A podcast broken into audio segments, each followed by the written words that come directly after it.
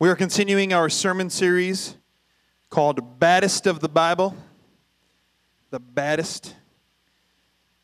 A lot of times we, we do series talking about all the heroes of the Bible, the good guys. You know, they inspire us how to, you know, live godly or, or how to um, handle certain situations correctly. But I think sometimes we need to learn from the bad guys. I don't know if you're, if you're anybody here into, um, you know, uh, movie like uh, comic book character movies, like superhero movies. Anybody, anybody in here? You know, there there is a there is a, a, a thing that's going on now. It now from I, I never really remember this as a kid. You were either just good or bad. They really they never really told told the the bad guy's story. And there's this there's this kind of this thing now where where they're doing backstories of, of, of villains. And so it kind of gives you a little bit more compassion when you realize that, you know, the, they are that way because of, you know, nobody's just born bad. It's usually, you know, scenarios and events, you know, stuff that happened and then, and then it kind of spiraled down and then before you know it, you've got this villain. And, you know, oftentimes, um, you know, you can, you can sometimes see that happen in, in the Bible, but other times, uh, you know, we just kind of see people are just straight evil. And so we're talking about the baddest of the Bible. So this is a fun series, but yet it's kind of challenging talking about the villains. And so we've talked about a few of the villains. And so today we're going to talk about one of the guy that we put on the list as one of the baddest in the Bible, and that is Cain. So if you know if you know of the account of Cain and Abel, it's found in Genesis 4. We're going to be reading that in just a moment. And we put Cain on our list as one of the baddest in the Bible, first and foremost because friends, he is the he is the world's first murderer. And uh, not only is he the world's first murderer, he murders his own brother. So, I mean, it's like a two for one with him. And so, before we read the Bible, before we get into this, I just want to let you know we do have a live event on uh, YouVersion. So if you have U YouVersion, get on that piece, go to events, type in Vision Waterville. You'll have, uh, it'll pop up, it'll look just like this. You know you're in the right spot because we got the nice little graphic. And you can follow right along. If not, you can follow along on the screens, or you can actually open your Bibles. We still believe in that, right? Bringing your Bible to church. If you've got that old school leather bound, you can still bring that piece. Open that up to Genesis chapter 4, and we're to pray. Father, we just thank you, God, again, God, that we have the opportunity of learning your word. And Lord, we thank you that, God, that we can, God, learn on, on the of the accounts of these different individuals, glean upon them, Lord. And God, I believe that there are some major truths that, God, that we can hold on to uh, just because of just uh, some of the things that Cain went through. And Lord, we ask, God, that you would speak to us ever so powerfully through your word today. God, let it cut everything that needs to be cut away in our life.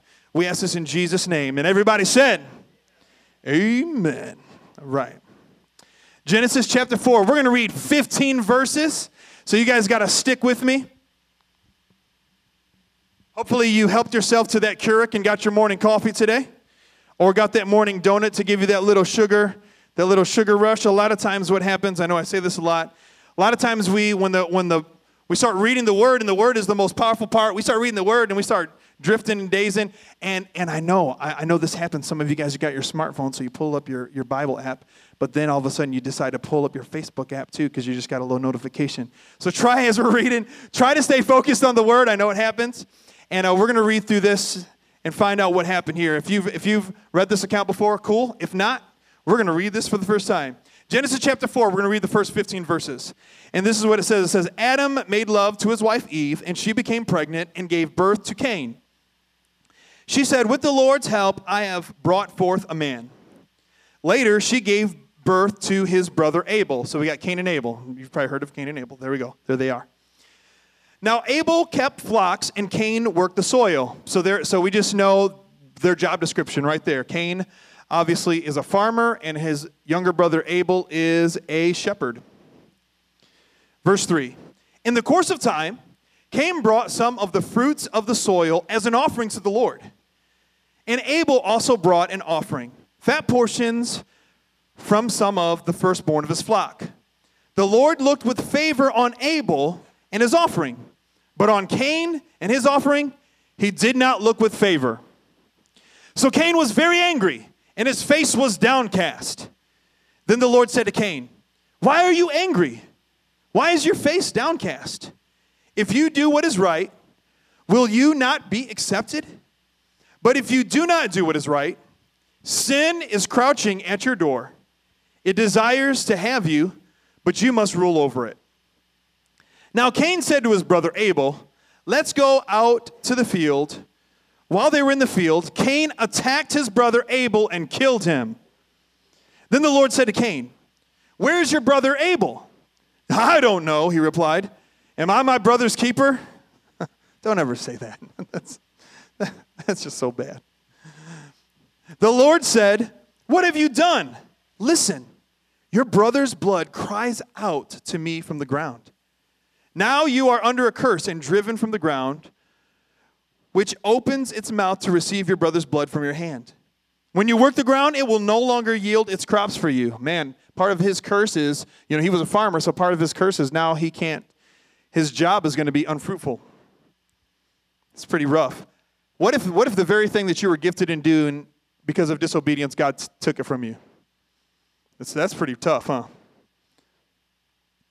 Verse 13 Cain said to the Lord, My punishment is more than I can bear. Today you are driving me from the land, and I will be hidden from your presence.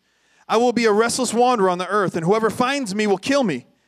But the Lord said to him, Not so. Anyone who kills Cain will suffer vengeance seven times over. Then the Lord put a mark on Cain so that no one who found him would kill him. What a way to go. Now, do you see why this is, uh, this is one of our guys here? One of our guys in the list as the baddest of the Bible? So, friends, this is the thing. What makes Cain so dangerous? This is what makes him so dangerous. What makes Cain so dangerous is that in one moment he is in the very presence of God, offering his gift of labor. And in the next moment, it's like the very next verse, he is covered in the blood, of his brother. That's what makes Cain so dangerous. What makes Cain dangerous is not that he didn't know God. We, we get it when you have a serial killer that doesn't have a relationship with God, or you have somebody that, that doesn't walk with God and they're, they're evil. We get it. They don't know God. That's what we chuck it out to. They don't, they don't know what Jesus, you know, they don't have a relationship with God. They're just, they just evil. But what makes Cain so dangerous is he did have a relationship with God, and he was in the very presence of God and spoke and had dialogue with God and, and had murder in his heart even after that. That's what makes Cain so dangerous. How is it that someone can converse with God, not a demon, not deception? He didn't converse with the devil. He didn't create his own God in his own image. No, he, he he spoke to God directly, had conversations with God, was in his very presence, and then kills his own brother. Friends, this is why. Friends, he had the characteristics of Satan inside of him. The Bible says that Satan what was a murderer from the beginning, remember? Anybody anybody remember that verse? He's a liar, he's a murderer, right? The thief comes but to kill, steal and destroy, right? Kill. That's one of the characteristics of the devil is to kill. So he has the characteristics of the devil in him. Satan was, check this out. The very same thing happened with the devil. Satan was in the very presence of God, the very, right, was in heaven with God, and even in his very presence had rebellion in his heart and took a third of the angels with him. Anybody, anybody know about that? Right? So, so the very, so the very act that Satan did, where he rebelled, being in the presence of God, this is exactly what Cain did. Cain was in the presence of God and rebelled by allowing murder to overtake him and killed his own brother. I, I wrote like a, something here in, on the side, like last minute. I'm like, oh, this is good. This is the thing. Who you spend more time with is who you will emulate. So, my question when I read this account, we already know that the serpent, right, that he spoke to Eve, his mother, and caused him to sin, right? So was, and it's, this is this is just me kind of jumping out there. It's not in scripture. Was Cain entertaining the voice of the enemy? Was Cain entertaining if if if if Eve was listening to, to the serpent, and that's his mom, was, was the devil now speaking to her son? Absolutely. Because in God there's no there's no murder in God Right? If he was actually spending time with God, there would not be murder in his heart. If he was actually communing with God, God has a, you know, you take on, you take on the attributes of who you spend time with. You don't believe that? How long have you been married to the person you're with? I've been married to my wife for it'll be 17 years next month, and we've we have found out, not because we know, but because people tell us. We laugh the same now. It's, you know, we say we have some of the same jokes. You know, we, we have some of the same mannerisms. We have some of the same facials. Now, we were both, you know, opposite sides of Toledo. She grew up in South Toledo. I grew up in North Toledo. Two different parents. Never was, was, was around each other growing up. But because we've been together for so long, you start taking on the attributes of the person you're around, whether good or bad. It just, it is what it is. So, you know, so it, and that, it's one of the reasons why we, you know, when we're, when we're teaching and preaching and encouraging about who are you hanging out with? Because if you're hanging with people that aren't doing anything with their life, most likely you're not going to do anything with your life either. If you're hanging with people that are doing something for, with themselves, most likely that's going to. So, anyways, that, that's nowhere else. We'll just kind of get back to this. So, Satan leads a rebellion, takes a third of the angels with him. Again, I'm assuming that the devil who was in Eve's ear was now in Cain's ear, and Cain obviously entertained that sin. So the Bible in the in the New Testament it talks about it talks about Cain a few times. This is why the Bible talks about Cain in 1 John chapter 3 verse 12. And this is what it says about Cain. It says, "Do not be like Cain, who belonged to the evil one." What? Hold on here and murdered his brother. And why did he murder him? Because of his own actions were evil and his brothers were righteous. First John chapter 3 is saying that he belonged to the devil. Cain, talking with God, giving sacrifices to God, working hard, toiling, laboring for God, giving him, but yet it says he belonged to the devil. This is why Jesus says in the end times he's going to shep, he's going to separate. He's going to separate his people. It's like sheep and goats. And he's going to say to his sheep, You better be a sheep. Bah, you better be a sheep. He's going to say to his sheep on the right, Come, inherit your father's happiness. You know, you, you know, you've done all these things. And he said, When, and they'll say, When did we ever do all these things? When did we clothe you and feed you and do all these? He said, Whatever you did to the least of these, you did to me. And then he's going to look over to the goats. You don't want to be a goat. On the left, and he's going to say, Depart from me, you evil ones, you workers of lawlessness, you, you wicked ones, because you did not feed me, didn't clothe me, you didn't do all this. And they're like, when did we ever see you hungry or naked and do all these things? And he said, whatever you did not do for the least of these, you did not do for me. And so there are going to be people, there are people that are raised in church together. But to find out the true attitude and, and what they've done with, with, with uh, their faith and with their relationship with God, that's going to be all sorted out in the end. You can look righteous to me. You can put on the best face for church, but I don't know. I, I, the Lord does not reveal everything to people, even though I'm prophetic. God doesn't. I think sometimes the Lord doesn't because I mean, what would it be like if I was to sit here and just like call you on your sin every time you came to church? That's not fun. I mean, maybe that needs to happen, and God does do that from time to time. I've seen Him do it, you know, on some one-on-one basis.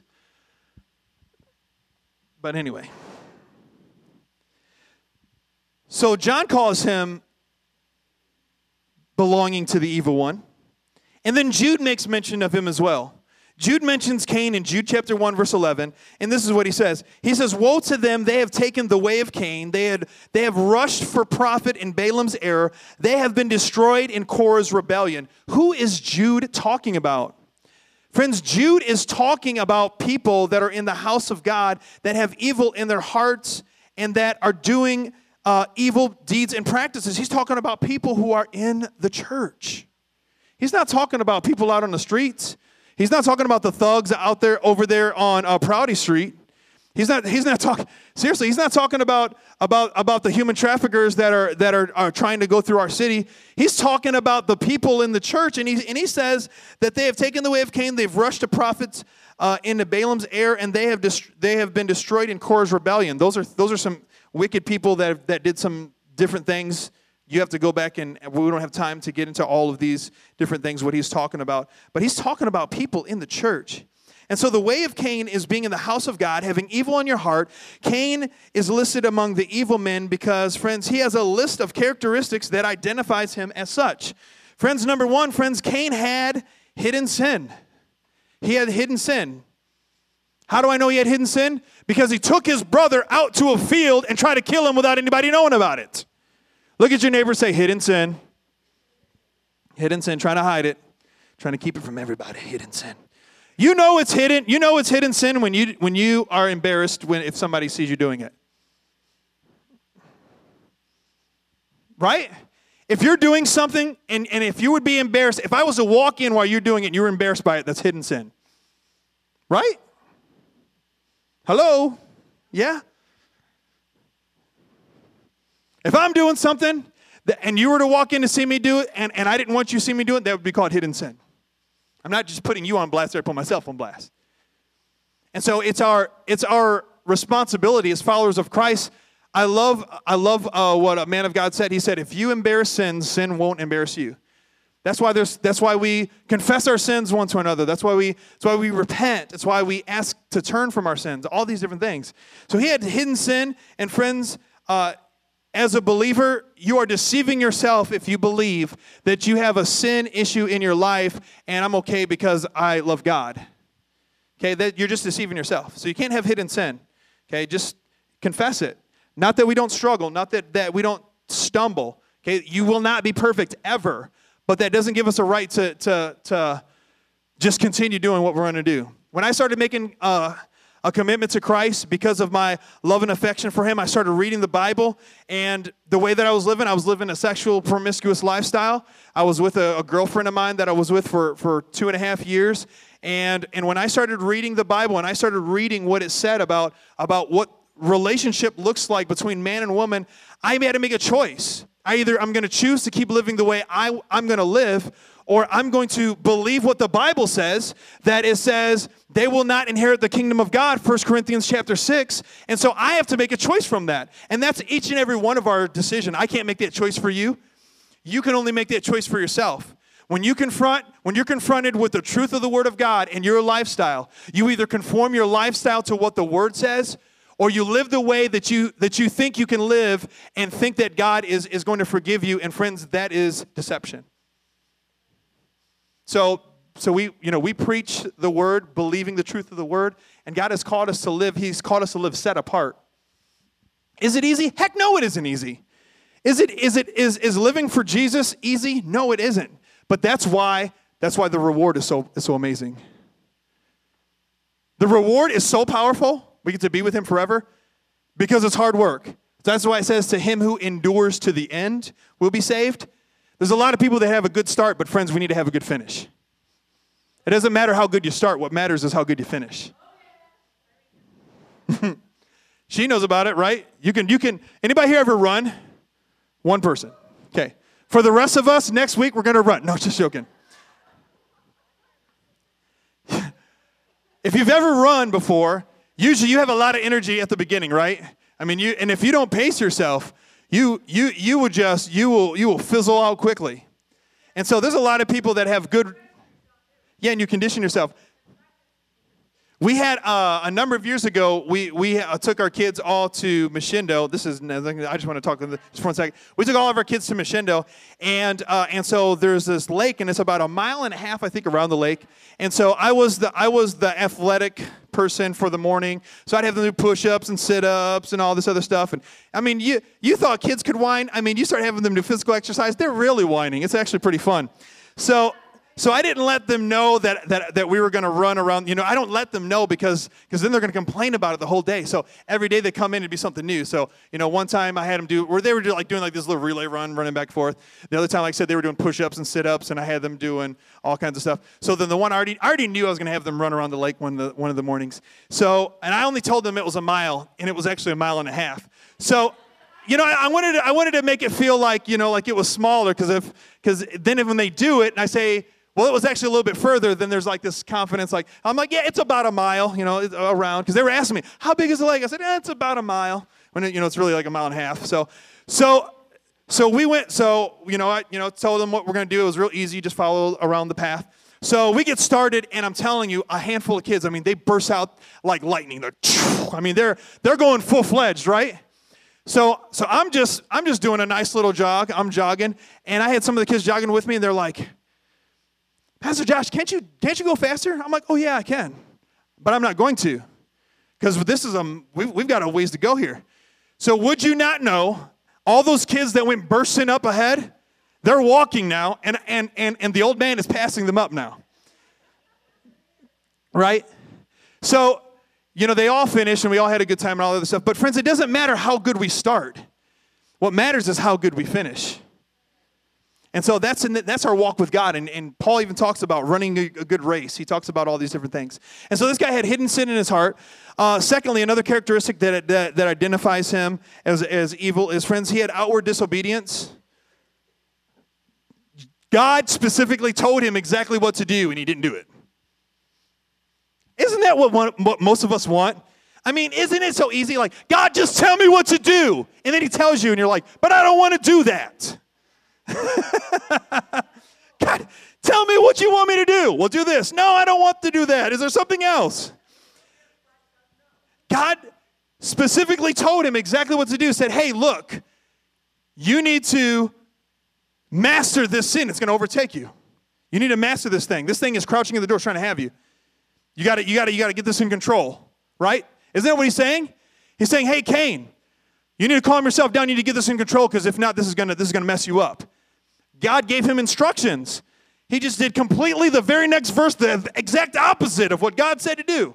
So he has outward disobedience. So the Bible says, friends, if you love me, you will obey me. Oh. If you love me, you will obey my commandments. That's Jesus' word. If you love me, you will obey my commandments.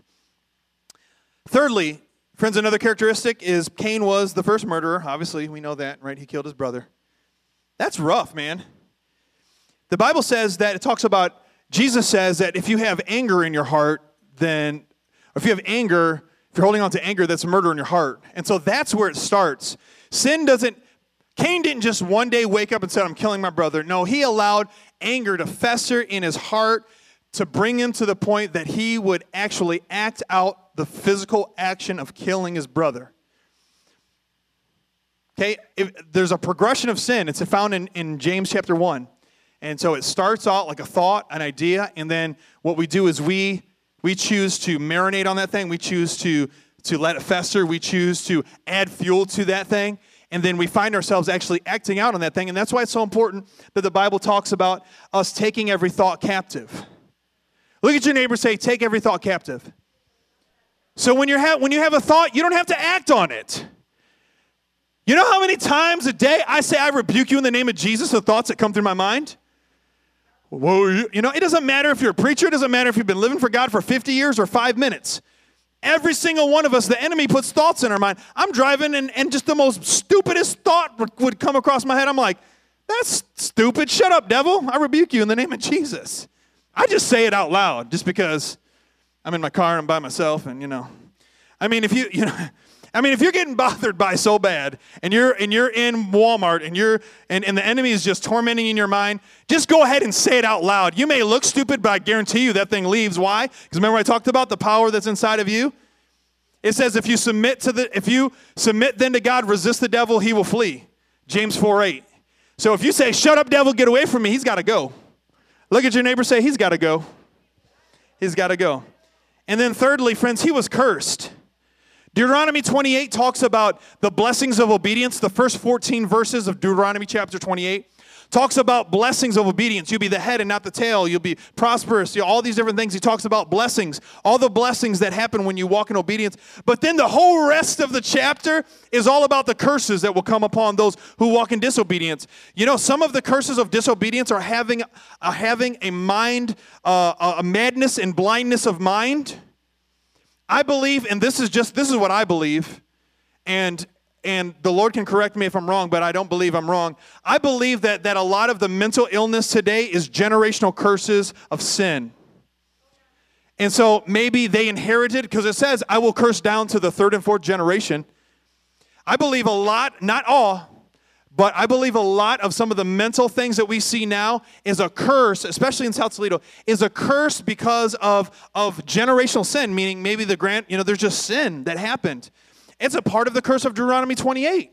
He says, blindness and madness of mind. Curse. Look at your neighbor say curse. Don't say curse you. Don't do that. Just say, just say curse. It just happened. Cain was cursed. So we know Cain was a bad dude. We know that he sinned and killed his brother, and we know that he was cursed. But here, but this is this is the part that is always that I've always questioned. And you know, I believe I have some. I believe the Lord gave me some revelation on this. And so, my question, I asked myself this a number of years ago, and I'll ask you the same question. So, why did God look with favor upon Abel's gift but not Cain's? Right? Like why? Like why? Why was there a why was there a differentiation? Why did God say, I accept this one and I don't accept that one? You know, and some would say, well, because he gave he gave a sacrifice, uh, you know, uh, of of animal, and God accepted animal. No, in the Old Testament, God accepted animal sacrifice and grain sacrifice. He accepted all of those. So it's not that one was better, quote unquote, than the other. Okay, it's not like you take your wife out shopping and you know what you know. Do, do I take you to Walmart or I take you to uh, what? Name some fancy place. Dillard's. Dillard's. No, not Dillard's. What's it? Aunt Margaret's fancy place is Dillard's, friends. So no, no. What? What? I know you go. What's that? Myers. What? What? Tiffany's? Okay, Tiffany's. Yeah. So so it's not like it's not like you say, okay, babe, I'm gonna take you on a hot date, and so we're gonna buy you we're gonna buy you something real nice, and here's your choices: Walmart or Tiffany's. It's not like that, right? I mean, I mean, I, I just love Walmart. I love the clothes that fall apart after you wash them like three times. So, no, what? Walmart is great. I already give them too much of my money, so I can talk about them just a little tiny bit.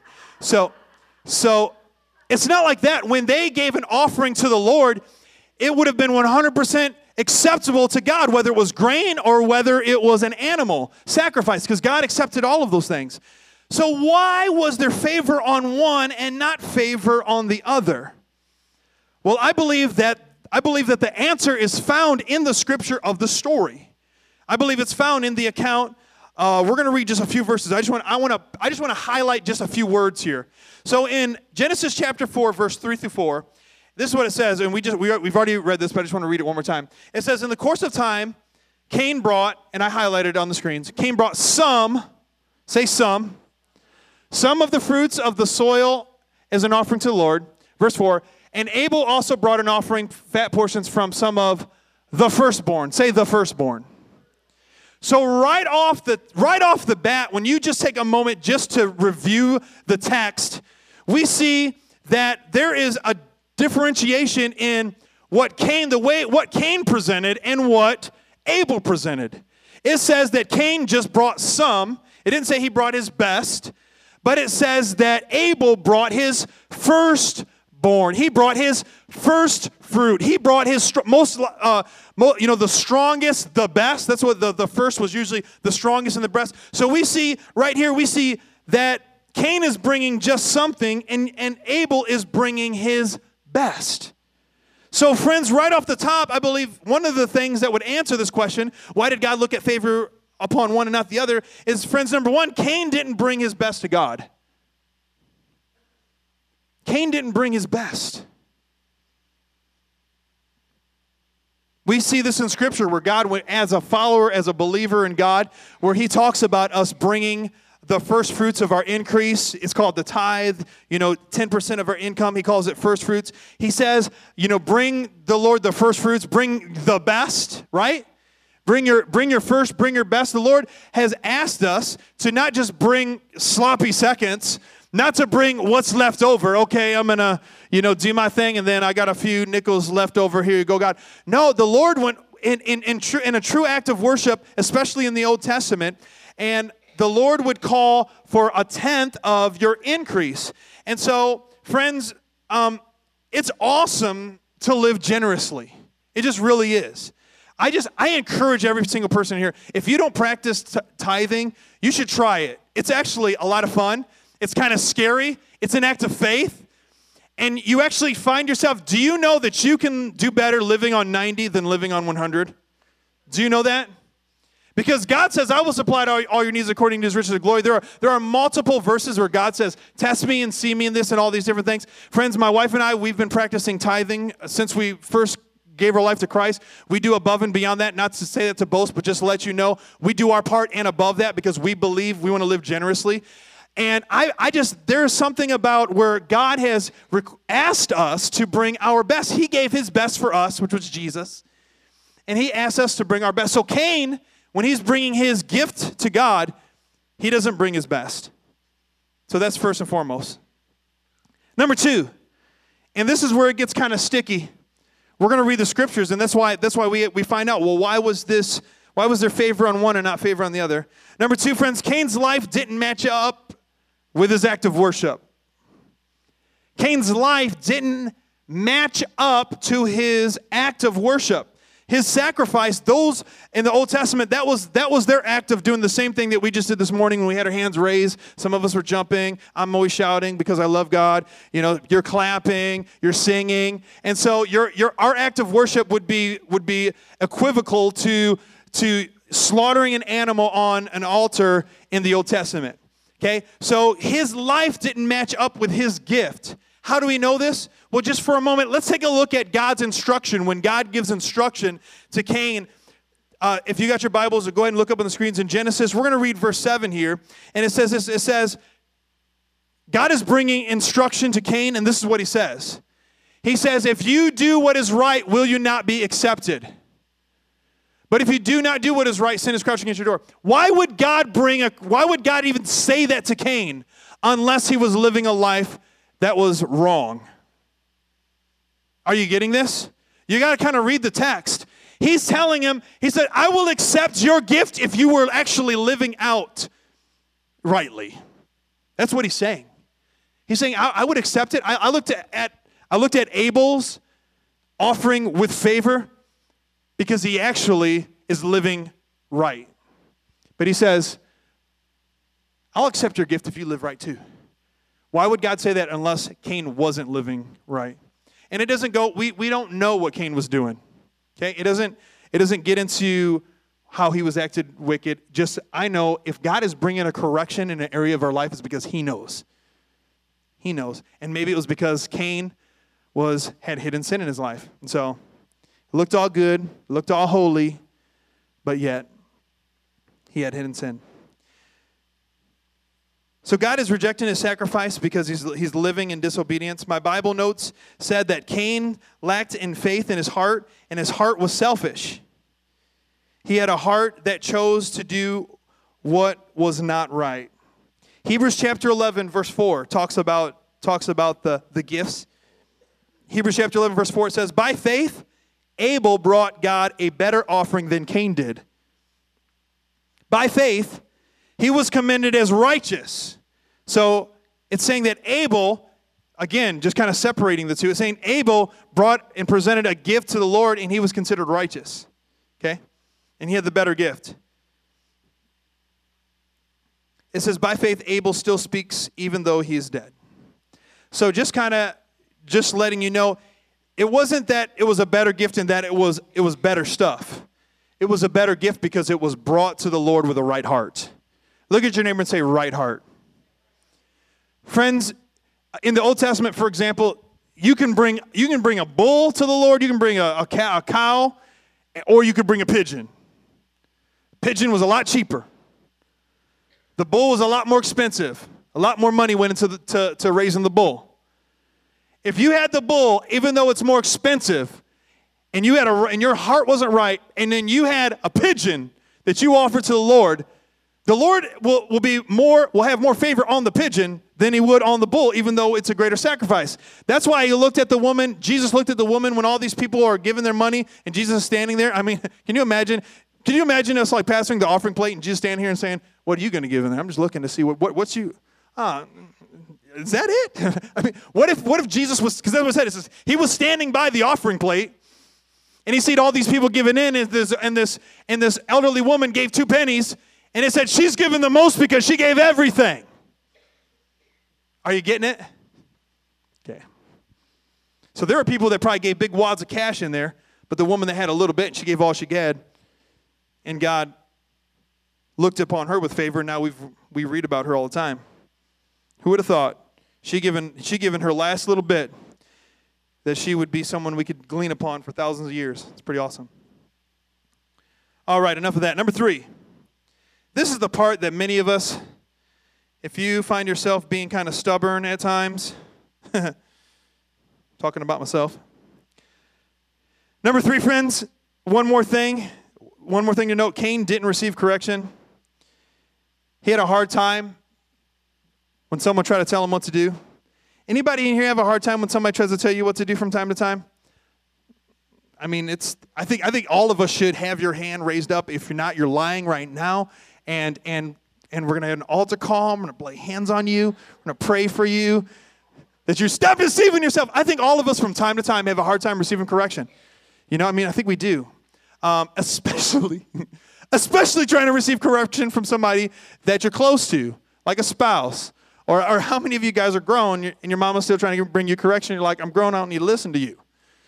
Okay, she, she, you should, she still has, she, she may not have authority over you in that aspect, but she has, still has every right to speak in your life. I mean, you can, you can kindly disagree without dishonoring her, uh, you know, but I mean, you know, she has been living for quite some time. You should take into consideration what she has to say. And, you know, I think sometimes it's harder for us to receive those that are closest to us. I'm telling you, like, for, like, real. Like, okay, here, real, real quick scenario. I got, I got a few minutes. So I remember one time when my wife and I, um, you know, when you're when you're married to somebody, you know their best, you know their worst. You just, you know, and when you have a relationship with God, I believe the Lord's given me wisdom, you know, into my family and stuff like that. So, so my wife was dealing with with something, and I said, well, you know, blah blah blah blah blah, and just kind of gave her kind of this little thing, told her what she needed to do, and she's like, ah, whatever. She didn't receive it, right? So I'm like, okay, whatever. So then she calls her best friend, who lives in Youngstown. her best friend says the exact same thing that I said. And so she gets off the phone. She's like, oh man, I had the greatest conversation. And Laura said I needed blah, blah, blah, blah. I'm like, babe, I just told you the exact same thing like two days ago. I just think sometimes we have the hardest time receiving from those that are closest to us. Now, that was a number of years ago. My wife has gotten a lot better now. Um, I mean, she, like, how I, like how I cleaned that up there?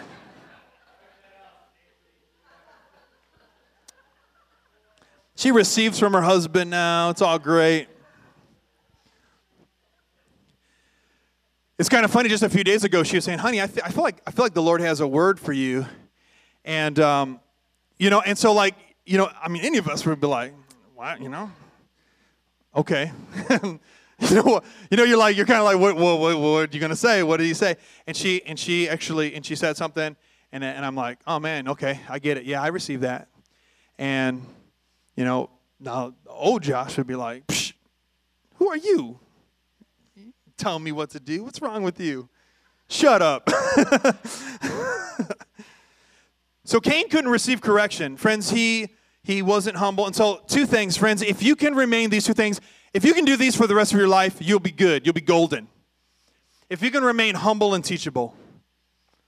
Friends, if you can hold on to, to those two things, you'll be golden for the rest of your life. It don't matter if you are a top CEO of a company or if you're living in a box.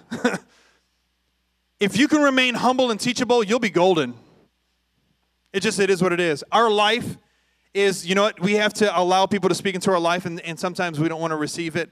So you need to you know, I always I always do this. You know, if somebody says something to you, sometimes people are just off the wall. Sometimes it's just a lie of the devil. It just it is what it is. But a lot of times people God likes to speak through people that we don't want to listen to. And that happens a lot. so we need to be humble and say, okay, God, I know you're trying to say something. And if you feel the Lord giving you words for people to try to bring, you know, correction to them, you need to pray about how to say that because sometimes sometimes it's not what you're saying, it's the way you say it. You can be 100% in what you're saying and 100% wrong in the way you say it. You know that? so God told him exactly what to do, exactly what to, what was going to happen verse 7. I just want to read verse 7 in the Amplified here because this is So it says, he says in verse 7 uh, in the NIV, it says, If you do what is right, will you not be accepted? And if you do not do what is right, sin is crouching at your door. It desires to have you, but you must rule over it. I love what it says in the Amplifying. It says, If you do well, believe me, and doing what is acceptable and pleasing to me, will you not be accepted? And if you do not do well, but ignore my instructions, oh, sin crouches at your door. It desires to its desire is for you to overpower you. You must master it. So God gives instructions not only not only is this instructional for Cain, I believe that this verse is instructional for us as believers. I believe this is a prophetic declaration over a follower of Christ, and that's this. It says, Sin crouches at your door, it desires to have you and overpower you, but you must master it. Friends, that is the victorious Christian walk. Sin, you don't have to chase after sin, sin is chasing after you. Gentlemen in here, lust is chasing after you. Ladies in here, insecurity is chasing after you. There is sin that is waiting to pounce on you. But the cool thing is, is, is, is if God told us that we can master it, then you can master it. You can't, you don't have to say, well, I just have to do this. I'm going to go ahead and do it. Okay. So I was in, so I, uh, you know, and, and my, my life growing up, my dad, uh, you know, he, he was, uh, you know, I, I say this with, with, with the most respect, okay? You know, my dad lived a, uh, you know, very promiscuous life uh, even while married to my mom, multiple uh, partner. You know, he just you know, you know, cheating on her all the time. You know, with multiple different women all the time, and um, and so you know they you know they went through an ugly divorce. The cool thing about that is that's how my mom committed her life to Christ through that. That's how I uh, committed my life through that. So so you know d- you know devastation to a family brought my wife, my mom, and my life to Christ. And so so a number of years uh, afterward, I'm actually on a hunting trip with my dad. Uh, my dad went through a, went through a you know real nasty uh, time in his life, like really you know went into drugs and all this other stuff, and then hit rock bottom. I used to pray for my dad. That, that was my prayer. I said, Lord, don't let him die. Let him hit rock bottom till there's nothing else left for him to say, I need you. And that's exactly what happened. So uh, so I'm on a hunting trip with him one time, and we're you know was, we're driving out to like right there on the border of Indiana, and it's about an hour trip, hour there and back and we're having some conversation, and we're just talking, you know, man to man now. You know, I'm a man, he's a man. We're having some man to man conversation, and we're talking about stuff. And I and I just was, and I'm just, you know, I'm gonna just talk because I, you know, I'm I can get bold with it with my family, and and uh, so I'm just like talking about, you know, him and my mom and and how he cheated on her, you know, all these years, and and what what kind of pain that that you know that brought upon us and me and blah blah blah and yada yada. And this is what he said. He said, "You know, son, there are just some things that a man can't control.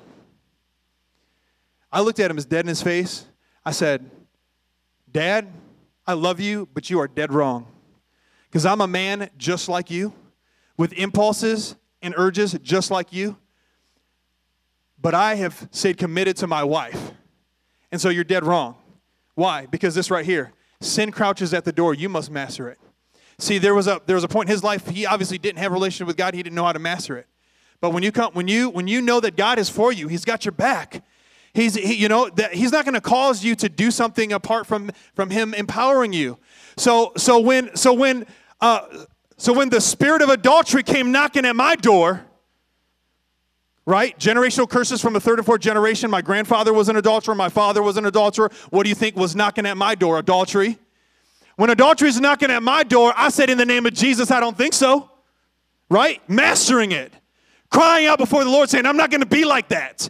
I'm not going to bring my family through that type of devastation. Not because I want to be better, not because I want to toot my own horn. No, because I want to follow you and I want to walk uprightly and I want this thing to break and I don't want my sons to have to deal with the same emotional garbage that I had to go through. Are you seeing this?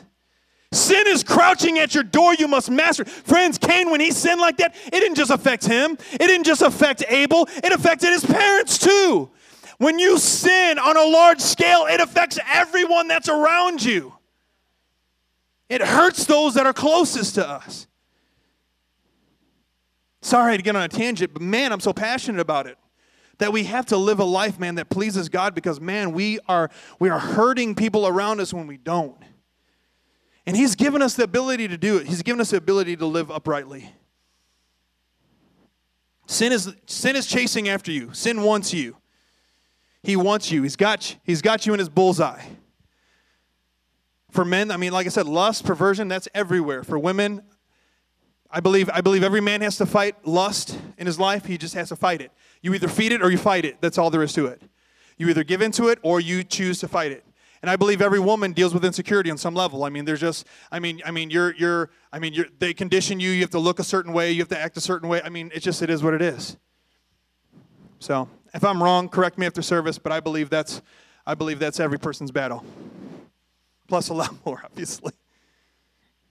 So, a few things we can learn from him.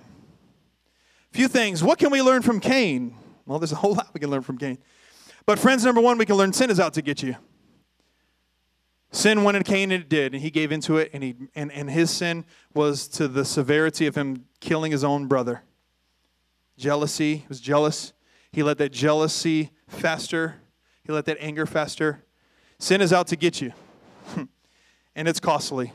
The consequences are costly. Number two, the thing that we can learn from Cain is friends, we need to receive instruction. We need to be teachable. Receiving instruction isn't always fun, especially using usually the vessel God likes to use. It's never it's never fun. Number 3 friends, we can't hide our sin. It just it is what it is. Paul uh, God told Cain when he said, "Well, where's your brother? Am I my brother's keeper? Do I know where he's at?" He said, "Come on, Cain. The blood cries out." So we can't hide it. We can probably hide it from people, but we can't hide it from Him. Can't hide your sin. And then finally, number four, friends, what we can learn from Cain is, friends, having a right heart is just as important as the gift that we give to Him. So it's not it's not in it's not in the the value of the gift. Having a right heart is just as important.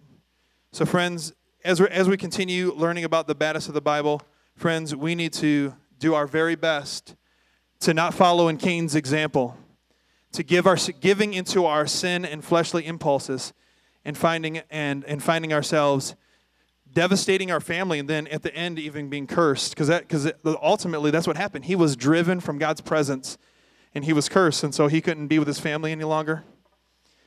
And the very thing that he was gifted to do was cursed. Stand your feet with me if you can. I know this is a tough message. It's a tough word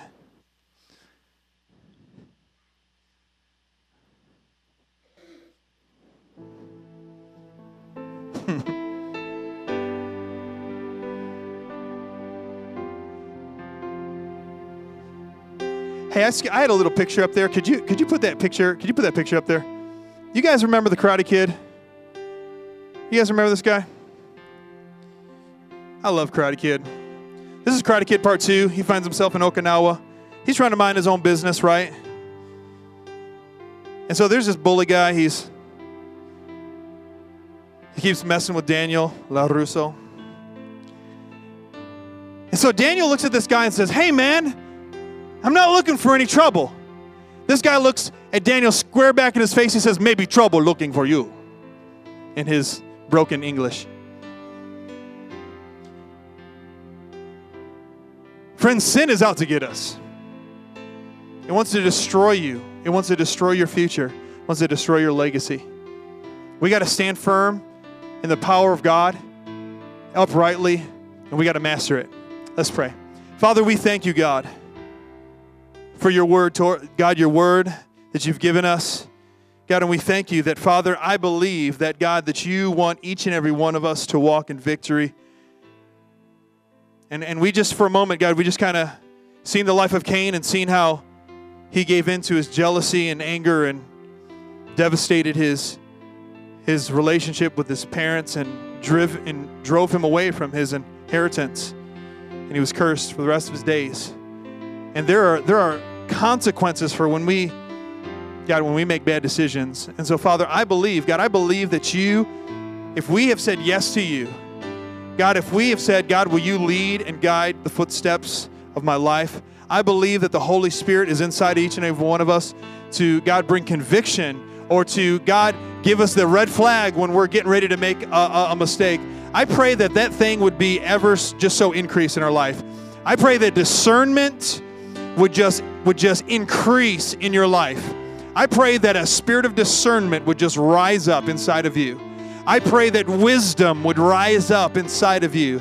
That that when you're in the valley of decision, when when when there's an, an opportunity for you to do something that that could be devastating, that can man cause your whole life to spiral downward, I pray that the Lord would just would just illuminate and say, er, "Pause, hold on, slow down."